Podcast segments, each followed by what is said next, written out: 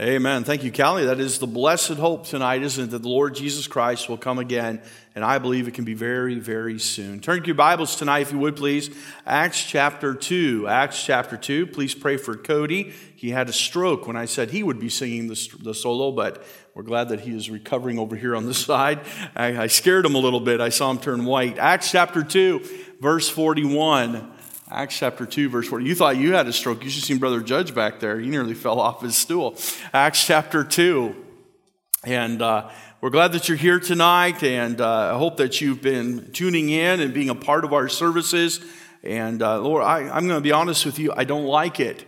I don't like not having people here. I feel cumbered. Uh, it's so difficult to even just talk, um, especially a little easier now, but when, when we're singing, there's nobody up here except for my wife and, and Brother Judge in the back, and, and he never listens to me anyway. So it's, it's difficult just to kind of ad lib and do those things, and we miss the fellowship of God's people. And even when you're in the pew, we fellowship back and forth, encouraging and exhorting one another and helping one another.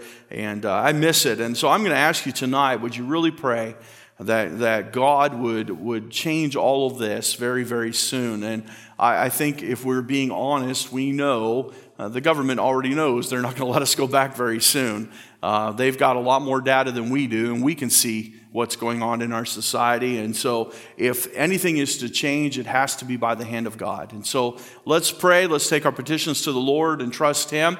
And uh, that doesn't mean we can uh, have a, a reason to backslide or to fall away in any way. We still are responsible for our walk with God, and there are resources available to help us. And so let's take advantage of those things and be faithful to the Lord. Acts chapter 2 tonight. With the Lord's help, I'd like to preach a message entitled Be the Church. And I mentioned in this morning's service that you, uh, I hope that you watched this morning, uh, that uh, this will just be an introductory message. By no means will I be able to out, uh, lay out all the doctrines of the church in one night. And that's, that's not necessarily the purpose of this theme anyway. Uh, the theme is more about us being the church. What are we to be uh, to one another? What are we to be to a lost and dying community? And so let's have a look tonight and at the mission of the church. I'm going to give you a word later on, and I want you to memorize it. I want you to think about it. Maybe write it in the margin of your Bible. Acts chapter 2 is a great place to write this word down, and we'll get to that in a moment. Uh, don't get ahead of me, uh, because you're going to hear it throughout the year. And uh, so let's look tonight, Acts chapter 2, at the end of the chapter. Of course, Acts chapter 2 is the day of Pentecost, all right? A lot of times we will read the Bible and we will read uh, through passages of Scripture that, uh, that take several years, even. You'll read a, a, passage out of the book of Acts later on, and you'll find that Paul is in several cities, and we know that by traveling by foot and by ship, Several months have passed in just 10 or 12 verses. But Acts chapter 2, all 47 verses took place on one day, the day of Pentecost. And 3,000 people were saved on that day. Isn't that a miraculous day? As Peter preached, filled with the Holy Ghost, and the Holy Spirit uh, came and empowered the church on that day, and thousands were saved and baptized and added to the church. And so, if we're going to talk about what the church is and how we are to be the church, this is a good place to start in Acts chapter 2. So let's look together at verse 41. Then they, then they that gladly received the word were baptized, and the same day there were about, there were added unto them about 3,000 souls. And they continued steadfast in the apostles' doctrine and fellowship and in breaking of bread and in prayers. And fear came upon every soul. And many wonders and signs were done by the apostles. And all that believed were together and had all things common, and sold their possessions and goods and parted them to all men as every man had need. And they continuing, and they continuing daily with one accord in the temple and breaking bread from house to house, did eat their meat with gladness and singleness of heart, praising God and having favor with all the people. And the Lord added to the church daily such as should be saved. Let's pray.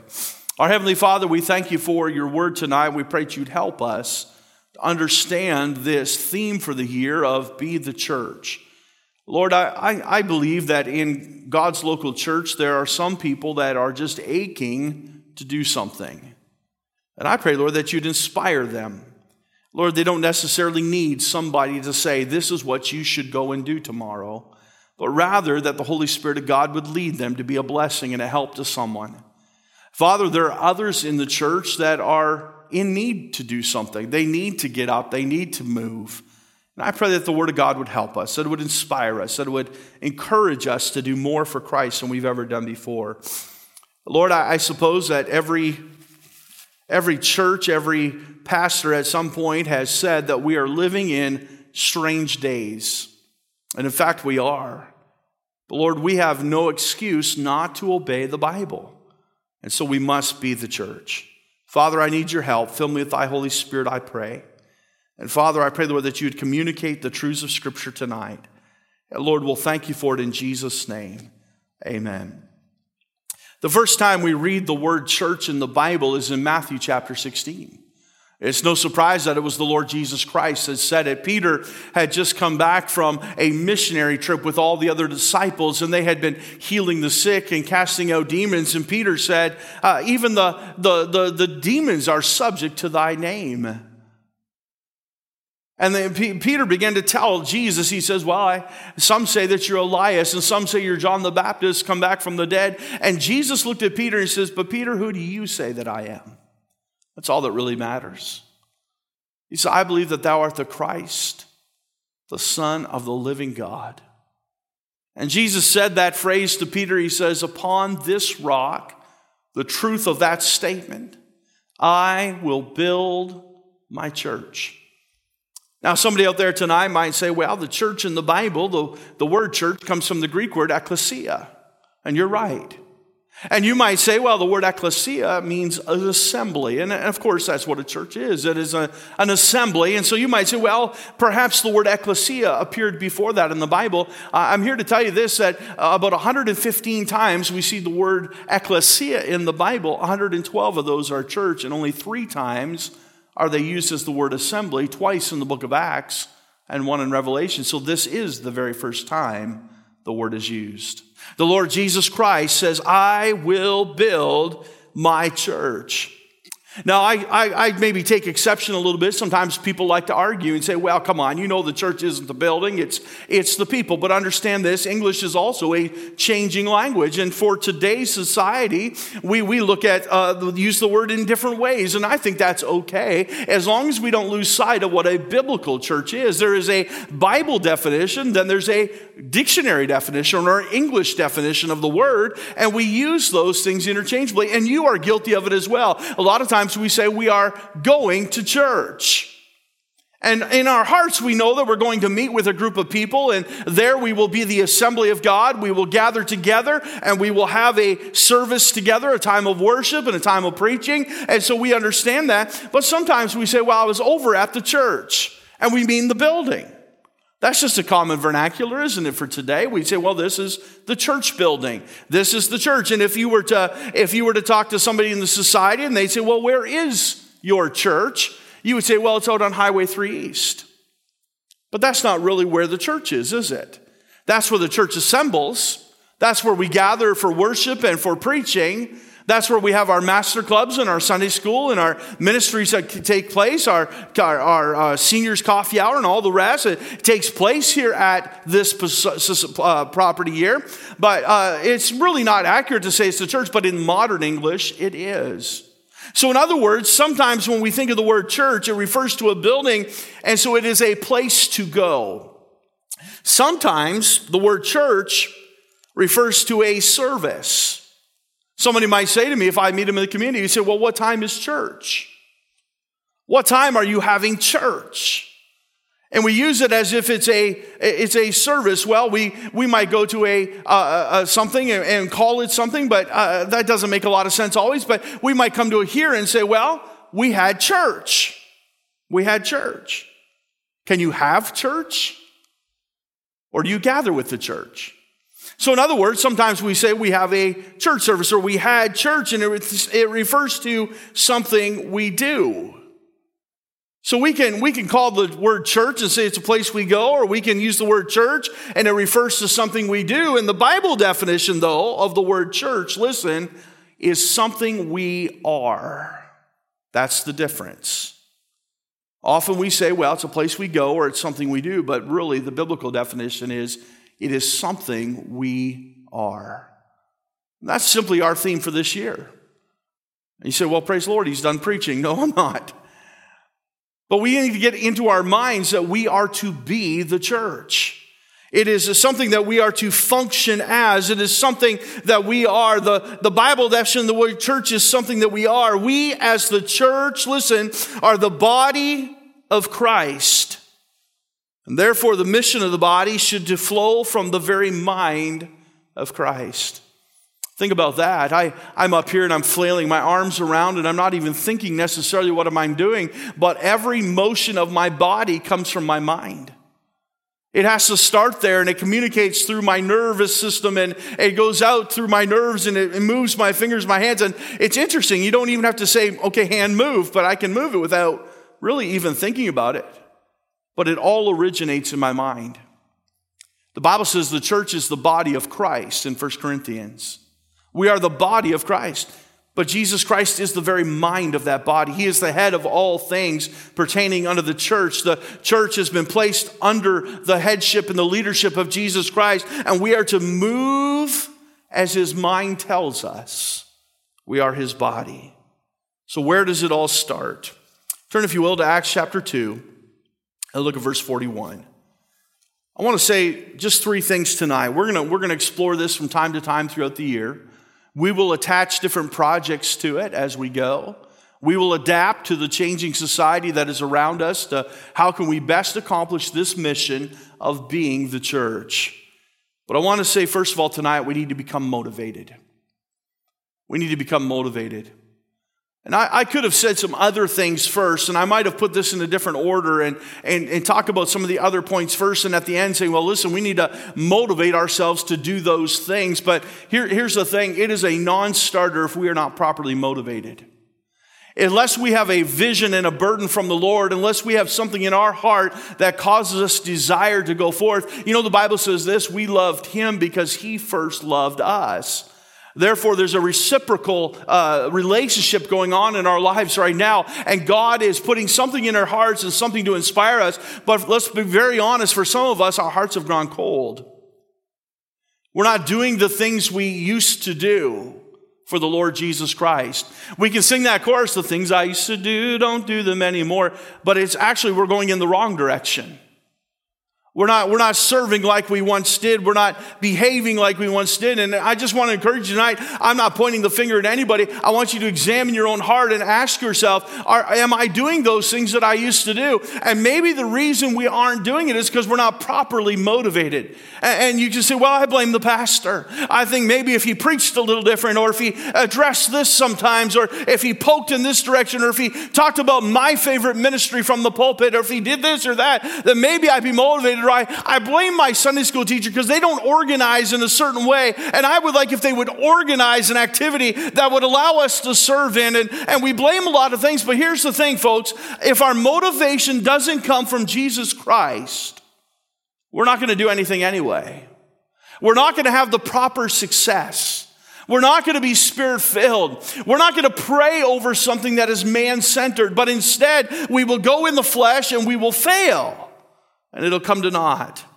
So, how do we find our motivation? Look at Acts chapter 2 in this early church. The Bible says in verse 41 Then they that gladly received his word were baptized, and the same day there were added unto them about 3,000 souls, and they, those 3,000 that just got saved. Listen, I, I, I just thought about this, but sometimes we're so afraid somebody gets saved and say, Well, when are they getting baptized? We're afraid to approach them. We don't want to scare them away. We say, well, listen, let's give them some time. Let's, let's preach a little bit. Let the Holy Spirit work. And I'm all for the Holy Spirit doing a work in a life. Don't get me wrong. But these 3,000 got baptized the same day. They didn't wait. I had a fellow in Hamilton one time come to me and we were baptizing somebody and he came and he, he says to me, he was a youth pastor in a, in a Baptist church in, in Toronto and he come to visit a cousin there and he came to me and he says, now this guy that got baptized, have you discipled him? Have you done this? Have you done that? Have you taken him through a course? Uh, I said, Well, he got saved and he understands why he needs to be baptized. I said, because the Bible says that they got saved and they got baptized.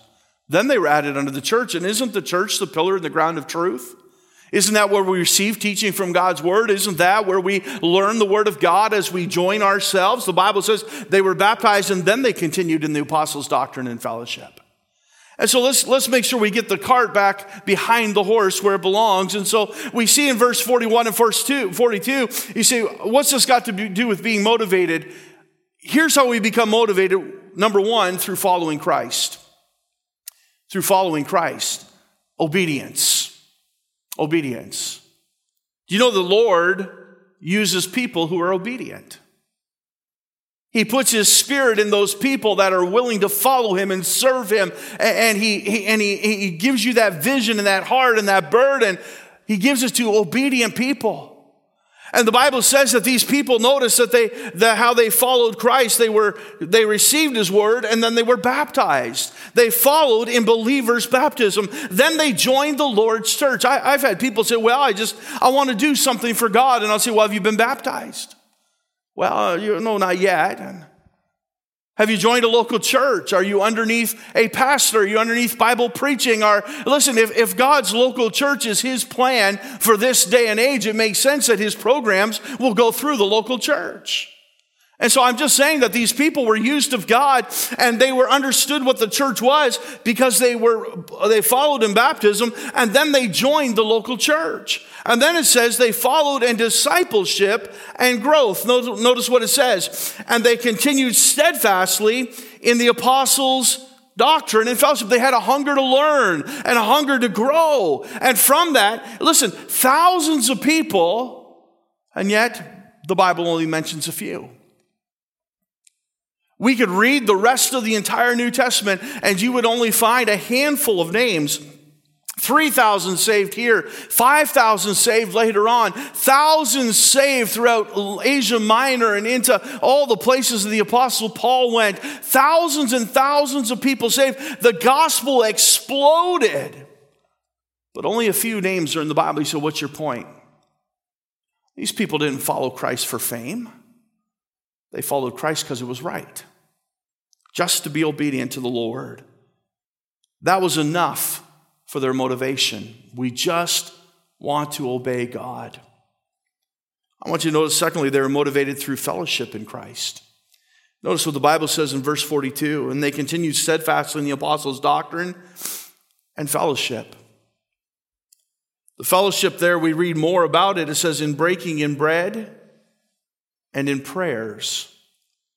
They fellowshiped together around the Lord's table. They fellowshipped in prayer together. Some of the best fellowship you can have is praying, encouraging one another, helping one another. Pastor Barry Rutherford is a friend of mine. He got saved here at Bethel Baptist Church when he was about 19 years old. And he told me this one time. He says, You know, he says, back then we didn't emphasize discipleship all that much. He says, I, I didn't have a, somebody sit down with me and take me through a, a 26 week program through the Bible and help me understand all the basic doctrines of the faith. He said, I didn't have that. He said, What I had was on a Friday night, he says, I'd have some of the guys call me and say, Hey, we're going to go bowling tonight with the church group. You want to come? He says, I had guys that said, Hey, we're, we're having a, a, a Sunday school. We need you to come. Why don't you come to Sunday school with us? We saw you in church. Come to Sunday school. I had guys on nights where I wanted to go out and, and have a drink or I wanted to go out and party with friends that would call me and say, hey, listen, we're just going over to somebody's house to hang out and we're going to we're going to fellowship together. And he says that fellowship and that time just with God's people, he says that helped me stay away from a lot of things. And he says eventually I became rooted in the church. And friends, don't discount fellowship. We need to fellowship in Christ. And that's why this time is so hard for so many. They need you to be calling them and encouraging them and helping them during this time. And, and listen, you say, how, what, what, what are you talking about? We're talking about being motivated. Listen, as we as we understand, as we follow Christ in obedience, that ought to motivate us. I, I don't want to disappoint Christ. I don't want to disappoint the God that saved me, the one that died on the cross. I want to be obedient to him. And secondly, when we fellowship one with another, it strengthens our walk with God. It'll motivate you. You'll do more for Christ. Notice, I want you to notice in the uh, last part of that verse as we look at verse 42 and I want you to think about this. When he's talking about fellowship, they continue steadfastly in doctrine and fellowship and in breaking of bread and in prayers. Let me ask you this. I think if I were to take a show of hands in this room of eight people tonight, we'd all say, Yeah, I, I need fellowship. I need fellowship. And if you're at home tonight, you would probably agree with me. Yes, I need fellowship. Let me ask you this Do you offer fellowship? Do you offer fellowship? That's really where we get under conviction. What am I doing to encourage the ones in the church that seem like they have no friends? I was real blessed. A little while ago, we, we took a meal over to somebody, my wife and I, and, and uh, it's somebody in the church, I'm going to be honest with you, doesn't have a lot of friends. As a matter of fact, they get talked about a little bit, made fun of. And we were just feeling bad, so we took a meal over to them and thought, you know, they, they need some encouragement. It's Christmas time too. And the person said to me, Hey, this is the second meal I got tonight. Bob and Donna Simmons brought me one too. I thought, Praise the Lord. What a blessing. That somebody is thinking about this person that needs fellowship, that just need a little encouragement. You know, you need to be that for somebody. Several years ago, there's a fellow in the church in Hamilton. His name, I won't give his name in case somebody's watching. He was just a dear fella. And he had this friend, and, and uh, he had been married and divorced, and she had been married and divorced. And they'd become friends at church, and they used to, they'd travel back and forth to church together. They didn't live together, they just, they just did activities together. They'd go shopping or whatever they needed. And, but she treated him horribly. It was just a terrible scene. I mean, embarrass him publicly and, and, yell at him publicly right in the church house in front of anybody. She didn't have any social cues, it didn't seem. One day we were grabbing a coffee, and I said, I've been, been bothered. I wanted to talk to you about something. I said, this, this friend of yours, you know, she doesn't treat you very well. And I said, it just, it just bothers me. I said, Would you like me to speak to her? And he said this. He said, Pastor, he says, she needs a friend. He says, she would like to get married, but he says, I don't want to get married. She has her house, I have my house. And he says, But God put it upon my heart that nobody is a friend to her. And he says, If that is my ministry, that is what I'll do. I'll be her friend. Boy, that humbled me. I thought, Am I offering fellowship to other people? Because when we fellowship with the saints, it motivates us to do more for Christ. We want to work alongside people. We want to catch their vision. We want to do more for God. And so we need to become motivated. Notice the third thing uh, how, how do we become motivated? Through fearing Christ. The world doesn't have a healthy fear of God anymore. I remember as a little boy uh, over at 154 Maple Street, uh, coming out of church one day, and somebody had taken a marker and written on, we had these big stained glass windows, and there was a white windowsill, kind of a stone white windowsill, and they'd taken a marker and they wrote on there, Holy Rollers. And I remember as a little boy, nine or 10 years old, reading that and thinking, why would they do that to the house of God? And I thought lightning was going to strike their house that night and kill them all. People don't fear doing anything like that anymore.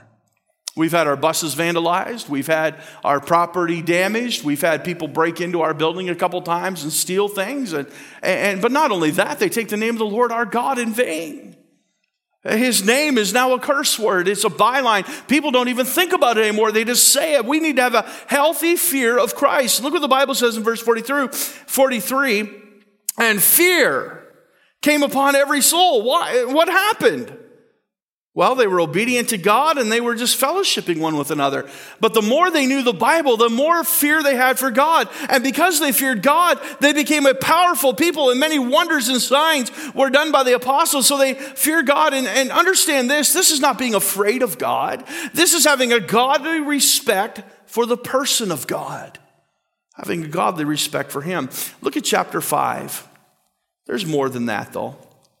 We need to have a godly respect for who God is, but we need to also have a godly respect for the power of God. In chapter 5, you'll remember the story. I'm not going to read it all. Ananias and Sapphira had conspired in their hearts to sin against God, and they sold a piece of land and they gave the money to, a portion of the money to their church. And they said, We gave everything. They lied, is what they did. Peter even said to them, Wasn't it in your own power? Couldn't you have just given it? It would have been fine if you sold it and only gave half, if you needed the other half. That'd been okay. But you lied about it. The Bible says that Ananias dropped dead at the feet of the apostles. Verse 5. And Ananias, hearing these words, fell down and gave up the ghost. Look what it says. And great fear came on all them that heard these things. The early church feared the person of God or had a healthy respect for the person of God, but they had a godly respect for the power of God too, the judgment of God. That's another thing society doesn't fear anymore. You say, oh, no, I think they, no, no, listen, if they feared God, we wouldn't have such a thing as abortion. If they feared God, they would open up their Bibles and lead our country according to the Word of God. There's no respect for God anymore, but a church ought to have fear, a fear of God. And listen, friends, when you, when you realize who God is and you start worshiping for who He is and have a godly respect for His person and have a godly respect for His power, listen, the Bible says, Whom the Lord loveth, He chastens. He is going to judge our sins. The Bible says, It's time that judgment starts at the house of God. And if we can fear God, boy, it'll motivate you to serve Him because you'll want to do right. But here's the third thing we see in chapter 3 we're talking about being motivated. Number, th- number four is we need to focus on Christ through focusing on Christ.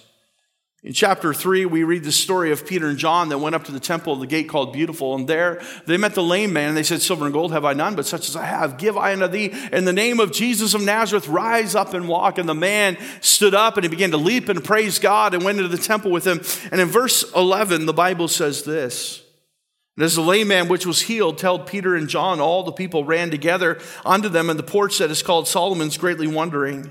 And when Peter saw it, he answered unto the people, Ye men of Israel, why marvel ye at this, or why look ye so earnestly on us, as though by our own power or holiness we had made this lame to walk? The God of Abraham and of Isaac and of Jacob, the God of our fathers, hath glorified his son Jesus, whom ye delivered up and denied him in the presence of Pilate when he was determined to let him go. But ye denied the Holy One and the just, and desired a murder to be granted unto you, and killed the Prince of Life, whom God hath raised up from the dead whereof we are witnesses, and his name, through faith in his name, hath made this man strong, whom ye see and know. Yea, the faith which is by him hath given him his perfect soundness in the presence of you all. Listen, there are way too many man centered ministries today. If you're listening from another church, and your church, all it does is glorify man, there's a problem. Peter and John had done this great miracle in the name of the Lord Jesus Christ, and the people ran to them at Solomon's porch and they began to worship them. And they said, Wait a minute, why are you looking at us like this? This is the work of Jesus. And they kept their focus on Christ. Listen, if you focus on man, you won't be motivated to serve God. But when you focus on the Lord Jesus Christ and see the great things that he can do, boy, you'll just want more of it. Motivation for our mission comes from a healthy relationship with Christ. Period. Philippians chapter 4, verse 13 I can do all things how? Through Christ, which strengtheneth me.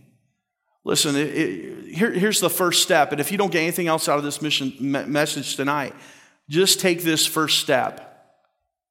I need to get motivated. How do I do that? Work on your relationship with Christ. Be obedient, follow Him, be focused on Him, fearing Christ each and every day, knowing that He has the power over us. Paul traveled extensively, preaching the gospel, but he also raised offerings for the relief of the impoverished saints at Jerusalem. He told the church at Corinth, as they were raising this offering and doing their best, and they actually failed. But he said, here's what you need to do. When you give this offering, you're proving the sincerity of your love. Not for the people that they'd never met, but for the Lord Jesus Christ. That's why we serve. That's what should motivate you. focusing on Christ. So become motivated. Number two. And here's the word I was talking about earlier become missional. Become missional. That's a real word, by the way. I didn't make that up, it's been around for a while. Become missional. Write that word down in Acts chapter 2, beside these verses in, in, at the end of the chapter there in verse 44. Write down the word missional. You're going to hear it. That means putting into action what we are.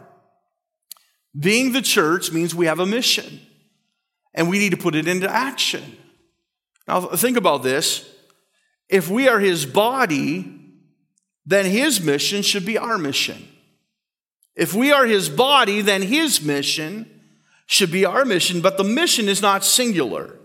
And so let's look at uh, the last few verses of Acts chapter 2. Number one, a, we, we need to have a mission to each other.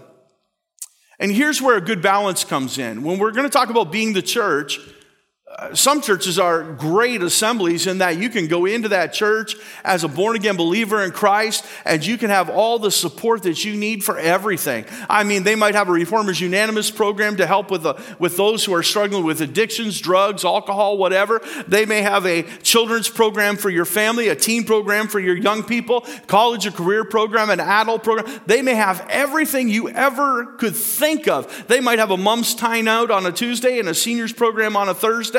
They, they just are feeding you and feeding you and feeding you. Whenever time of day you need something, you can get it. You can call the church, the pastor at any time, and know you'll get an answer. Whatever it is you're looking for, you can find it.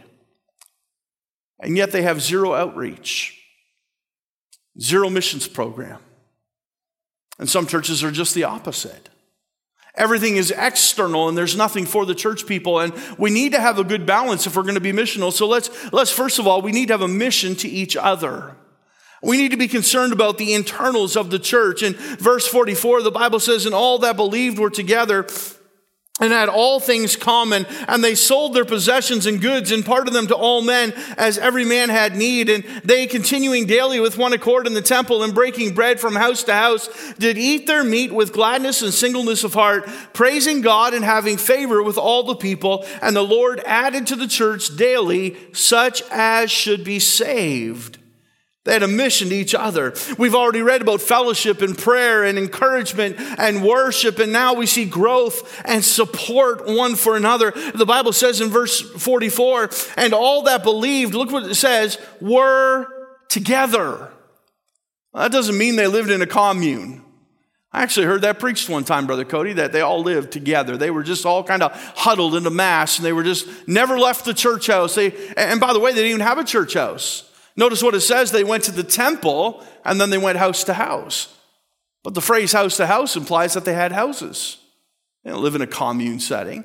The word together there in verse 44 means they had harmony. They were unified as a church. They, they didn't worry about things. And why? Because verse 44 and all that believed were together and had all things common. If I have it and you need it, you can have it. If I can do that, if I can help you in some way, I'm going to help you. And they just had that attitude of, we're one family. One family doesn't keep one thing from another.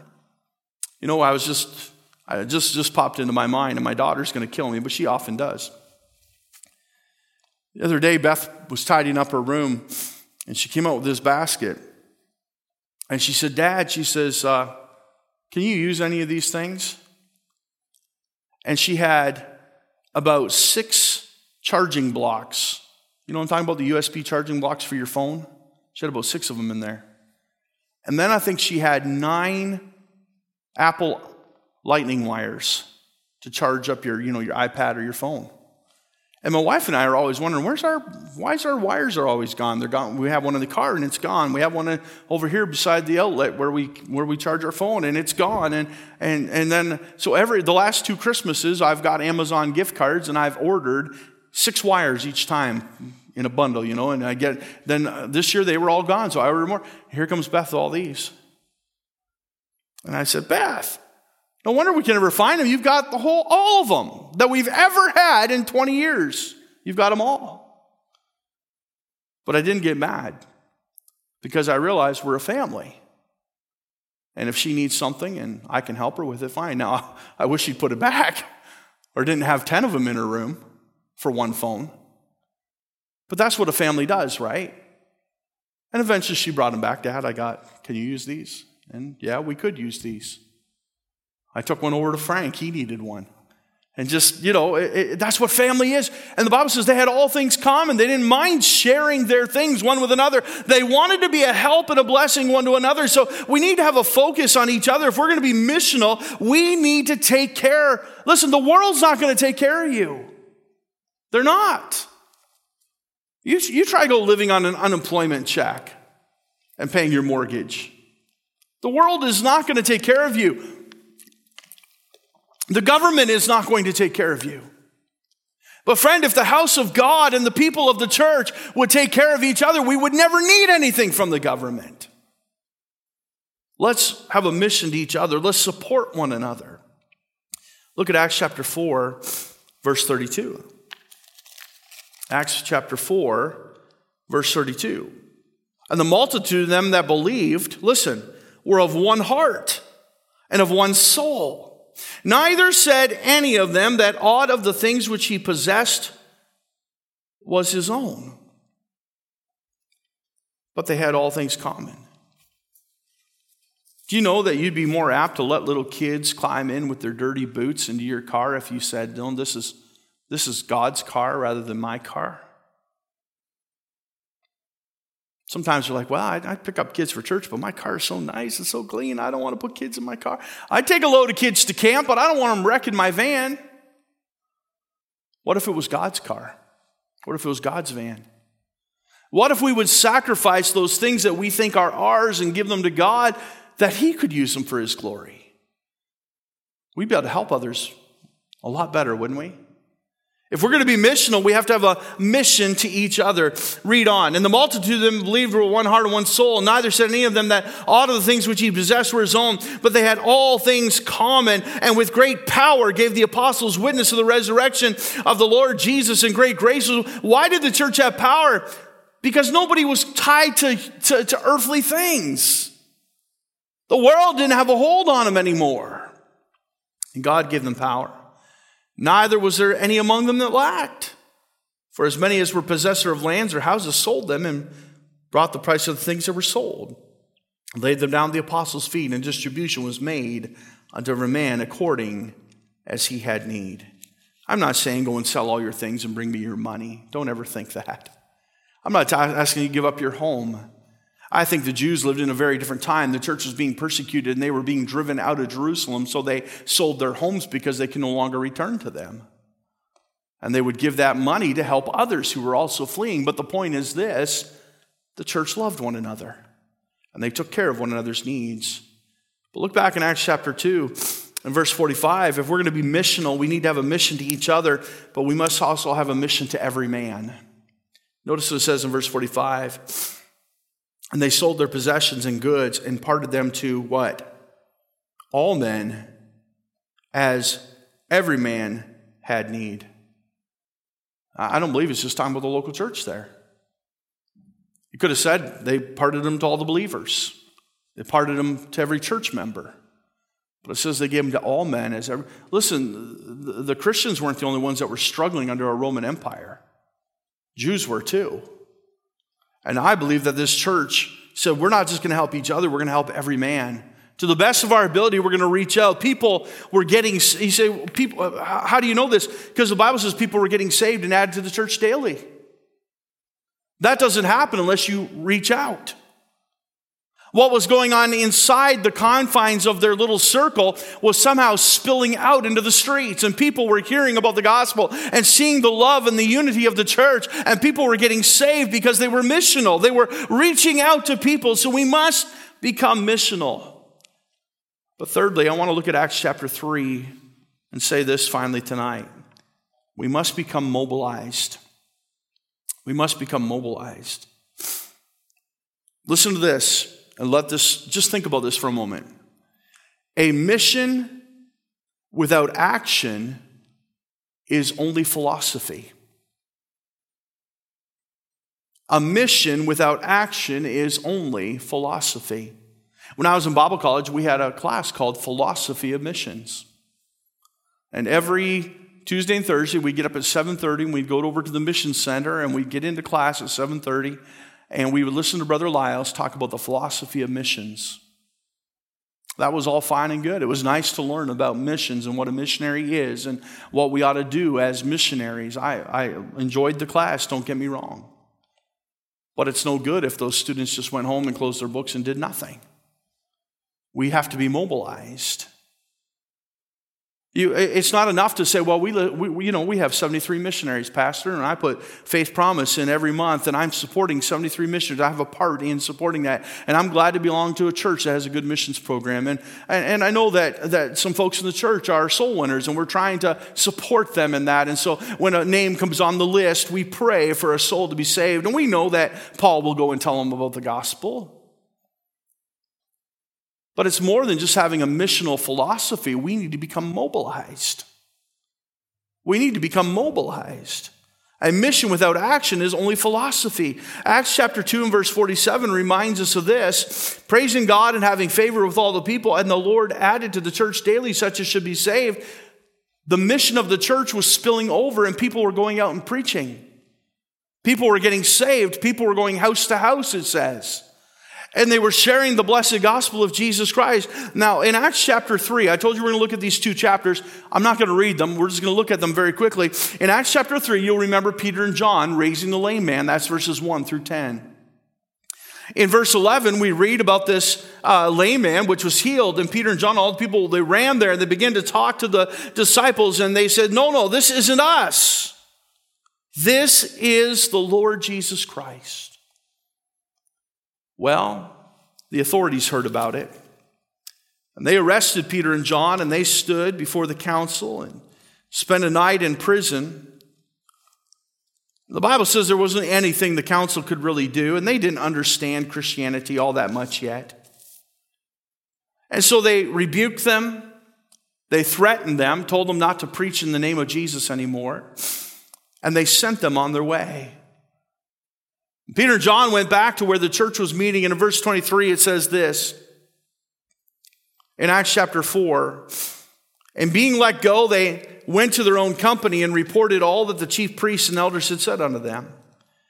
When they heard that, they lifted up their voice to God with one accord and said, Lord, thou art God which hath made heaven and earth and sea and all that in them is, who by the mouth of thy servant David has said, Why did the heathen rage and the people imagine vain things? The kings of the earth stood up, and the rulers were gathered together against the Lord and against his Christ, for of a truth against the holy child Jesus, whom thou hast anointed, both Herod and Pontius Pilate with the Gentiles and the people of Israel were gathered together, for to do whatsoever thy hand and thy counsel determined before to be done. And now, Lord, behold their threatenings, and grant unto thy servants that with all boldness they may speak thy word. So their prayer is listen, God, to their threatenings, but would you allow your servants to have boldness to preach your word. Verse 30. By stretching forth thy hand to heal, and that signs and wonders may be done by the name of the Holy Child Jesus. And when they had prayed, the place was shaken. What do you mean? God answered their prayer. When they had prayed, the place was shaken where they were assembled together, and they were all filled with the Holy Ghost. And what did they do? They spake the word of God with boldness. They began to preach Christ. That's not for the benefit of one another. They're already saved. They were preaching for others. Turn, if you will, to Acts chapter 8. Acts chapter 8. Let me say this we read very little now. This church of Jerusalem comes on the scene in Acts chapter 2, but after Acts chapter 7, we don't read much about it anymore. In Acts chapter 6, they will, they will put deacons in place. And of course, Stephen and Philip the evangelist are some of those deacons, and they did great works and wonders. Acts chapter 7, Stephen is on trial for some of his miracles and ends up being stoned. And in Acts chapter 8, it says, And Saul was consenting unto his death, and at that time there was a great persecution against the church was at Jerusalem, and they were all scattered abroad. That's why you don't hear much about the church anymore. Paul would collect an offering for the saints of Jerusalem, but they were, they were meeting and they were hiding. They weren't really a, a, a, great mass of people anymore because they had scattered abroad, the Bible says in verse 1, throughout the regions of Judea and Samaria, except the apostles. And devout men carried Stephen to his burial and made great lamentation over him. As for Saul, he made havoc of the church, entering into every house and hauling men and women, committing them to prison. Therefore, they that were scattered abroad, what did they do? Went everywhere preaching the word. Think, think about this. This church was missional. They had a great interior program and they were reaching people and drawing them into the church and people were being saved, but now they were mobilized. They were scattered abroad by persecution, but everywhere they went, they were preaching the gospel. And if you will read the book, the rest of the book of Acts, you will find that they went to all portions of the world and preached Jesus Christ. Acts chapter 11, one more verse. We're almost done. Acts chapter 11, verse 19 says, Now they which were scattered abroad upon the persecution that arose about Stephen traveled as far as Phoenice and Cyprus and Antioch, preaching the word to none but only, but unto the Jews only. They haven't come out to preach to the Gentiles yet, but notice where they're going to the far reaches of the world Phoenice, Cyprus, Antioch, all over, and they're preaching the word. What is our conclusion? That is the church. Well, we've seen in the book of Acts, that's what the church is, that's how it behaves, and that's what we are to be. Listen, we need to start somewhere. And we need to start by getting motivated. Have a walk with Jesus. You say, Well, I'm burnt out. Something has failed in your walk with God. Nobody has let you down but you. The Lord Jesus Christ has not gone anywhere. He said, Oh, but somebody has offended me. Great peace have they which love thy law and nothing shall offend them. I'm not saying I don't get hurt from time to time and I get upset.